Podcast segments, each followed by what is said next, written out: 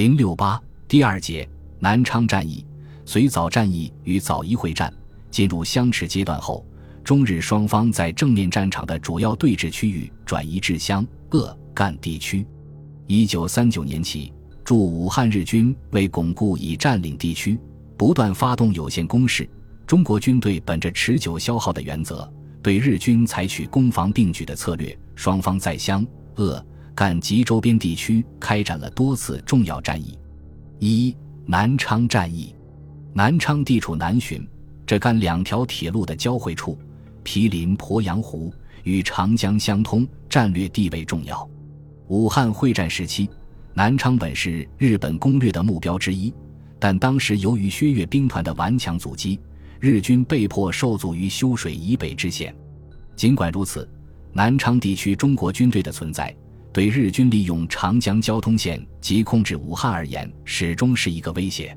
南昌战役是日军为巩固武汉、切断这干路而发动的，也是自武汉会战后中日军队之间的一次大规模的交战。南昌战役，中日双方投入兵力如下：国军方面为第一、第十九。第三十、第三十二等集团军合计十三个军、三十四个师，无海空军支援。日军方面为第十一军第六、第一零一、第一零六师团及第一一六师团之一部，另有各型作战舰艇四十余艘，战机约六百架次。一九三九年一月底，日军第十一军即制定了对南昌作战要领。决定军约以两个师团及强大的重炮及战车部队等，沿南浔路一线地区进攻南昌。另外，以有力的一步向若溪修水公路挺进，以利于上向作战。二月六日，日本华中派遣军又向第十一军发出对南昌作战要领，称攻占南昌的目的在于割断这杆铁路。切断江南的安徽省及浙江省方面敌之主要联络线。中方最高统帅部于二月下旬即已判明日军的进攻企图。最初，中方考虑先发制敌。一九三九年三月七日，军事委员会令第九战区于三月十五日向赣北日军出击，但第九战区因部队调整与补给尚未完成，请求展期。军事委员会遂改令赣北中国军队对日军采守势。此时，日军第一零一、一零六师团主力已在赣北德安以南地区完成集结，第六师团亦在若溪一带完成攻击准备。随后不久，日方即向中国守军发动大规模的攻击。一九三九年三月十七日晨。日军第一零一师团一部向赣北修水图加部北岸青山一带的中国军队进袭，并强渡南岸；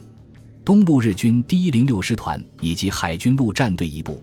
则自鄱阳湖向吴城方向进犯。中国守军奋起应战，南昌会战由此拉开序幕。三月十九日，日军第一零一师团于图加部、遂津间南渡修水。并向中方阵地炮击三百余发混用毒气弹，中方部队旅长龚传文及另两名团长中毒。不久，日军占据图加部以北六七里处之大路叶一带，中方守军第一四二师组织反攻，战事十分激烈，大路叶阵地三易其手，双方伤亡军重。与此同时，双方还在图加部西北之陈村一带进行了数日交战。由于在图加部地区遇到中国军队的顽强抵抗，二十日晚起，日军主力转向永修至求津之间，分由狗子岭、刘庄、廖家渡和花园卫四处强渡修水。日军以战车、炮火和毒气弹为掩护，向中国军队发起猛攻。中方第四十九军和第七十九军与敌军血战四日，双方均有较大伤亡。此后。日军一路西进至狮子山与太子岭一带，迫使中国守军向南转移；另一路则向滩西方面进攻。二十二日，日军在滩西以北至大元桥受到中国军队的顽强抵抗，日军遂增加兵力，并且向中方阵地大量放射毒气，中国守军牺牲颇重，只得转退滩西以南一带的高地续守。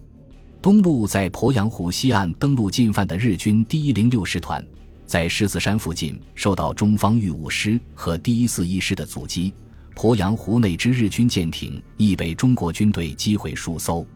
在激战数日后，日军凭借优势兵力分路向吴城进攻，并出动飞机狂轰滥炸，建议连续释放毒气，中方守军伤亡惨重，吴城于二十四日陷入敌手。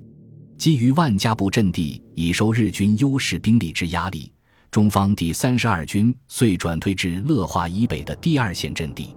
为便于作战指挥，蒋介石于三月二十三日下令重新划分第三、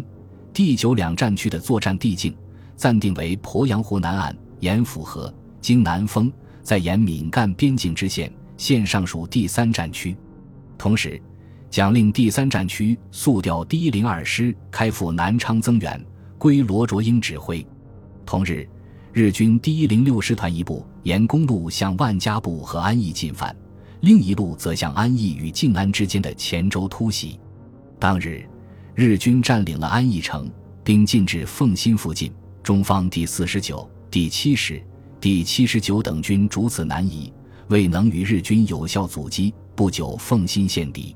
日军第一零六师团攻占安义、奉新后，除以一部向高安突进外，其主力部队由安义左旋，竟向南昌突进。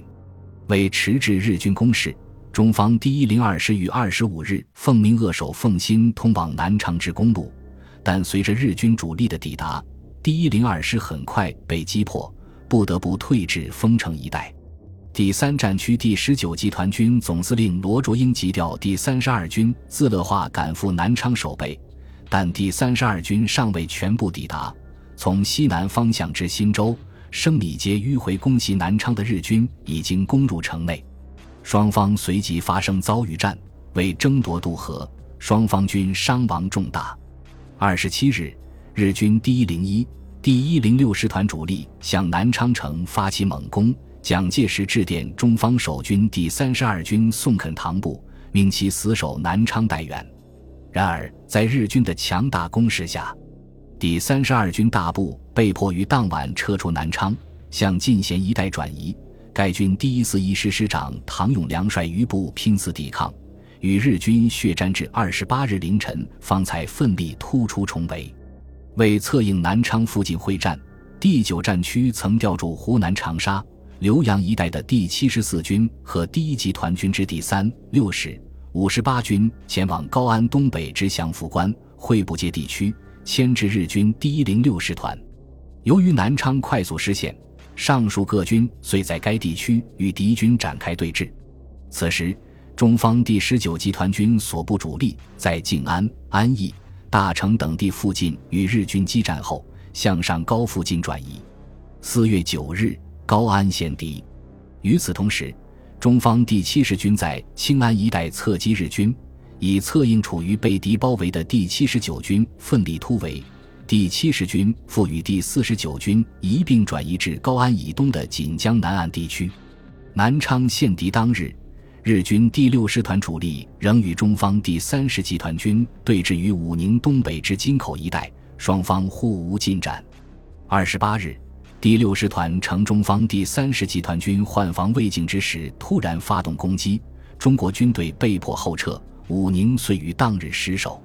一九三九年三月三十日，桂林行营发言人就中国军队弃守南昌发表谈话称：“敌人此次增兵赣北，拼其最后之死力，以四师团之众攻我南昌，经我猛烈之抵抗，旬日间敌伤亡达一万五千余。”并有高级指挥官多人，亦不能免。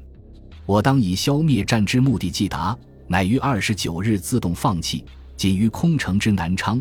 而向新阵地做有计划之转移，准备反攻。此仅就军事上言，南昌已失去死守之价值；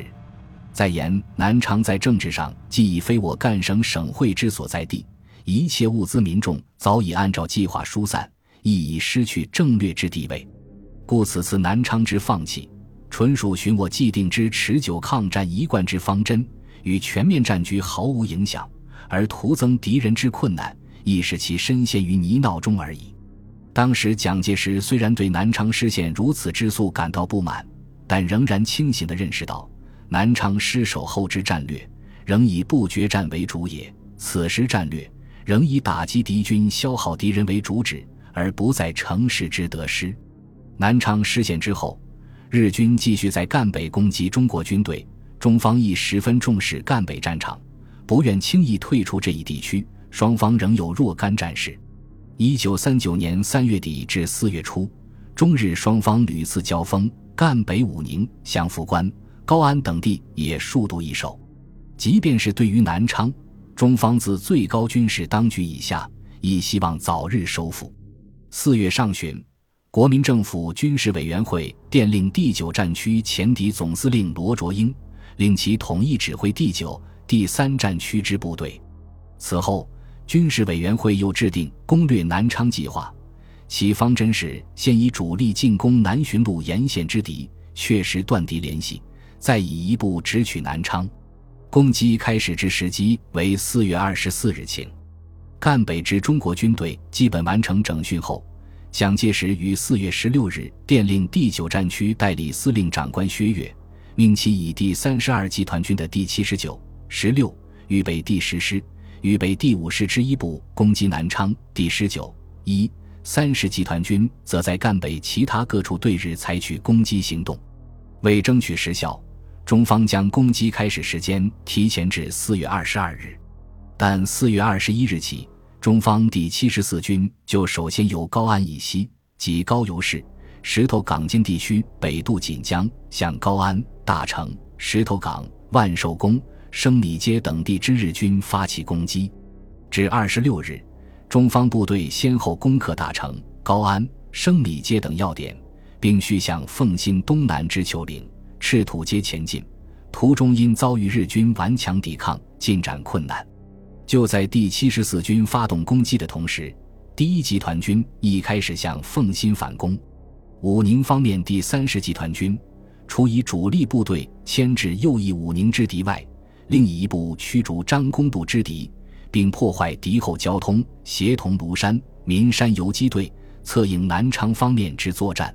四月二十五日，中方部队破抵南昌城郊，其一部潜入城内活动，与敌重创。次日，中方军队一部曾两度攻克南昌东侧老飞机场。二十七日，又克服市郊之段钢及大佛塔等处。并逼近南昌市区南部的莲塘、向塘等处，日军为挽回颓势，随即增兵固守，进而出动大批兵力向中方部队猛烈反击，中方攻势一度受阻。四月二十九日，罗卓英下令线上关云相所部于三十日进占南昌。五月一日，蒋介石下令限五月五日攻下南昌。对此，白崇禧、薛岳等将领均提出。南昌之敌既已有备，我之攻击颇难摧毁克敌之坚固阵地。五月五日前攻克南昌，恐难达成任务。在此情势下，中方第二十九军之第二十六师仍于五月五日再度克服南昌飞机场和南昌车站，进而向南昌城防阵地实施突击。此后，日军紧急从上海调来海军陆战队五千余人，并凭借空中的优势狂轰滥炸。投掷大量毒气弹，致使中方之攻势受挫。在激战中，亲率第二十六师发起进攻的第二十九军军长陈安保腹部中弹，壮烈殉国；第二十六师师长刘宇清亦身负重伤，官兵伤亡尤重。鉴于反攻南昌之举难以一举奏功，且第五战区日军行动渐趋积极，国民政府军事委员会遂于五月九日下令部队停止攻击南昌。转而恢复原有态势，与日军在南昌周边地区保持对峙。据第三战区司令长官顾祝同报告，自四月二十二日至五月九日，中方在反攻南昌的作战中死伤官兵共计六千八百八十三人，生死不明官兵达一千二百八十四名，另损失轻重武器若干。而日军方面也受到重大损失，计战死约五百名，负伤约一千七百名。也无力进一步反击中国军队，南昌会战由此结束。总体看来，南昌会战的结局表明，日军占领武汉之后，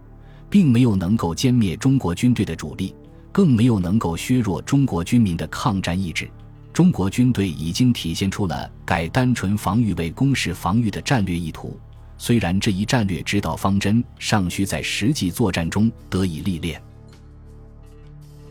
本集播放完毕，感谢您的收听，喜欢请订阅加关注，主页有更多精彩内容。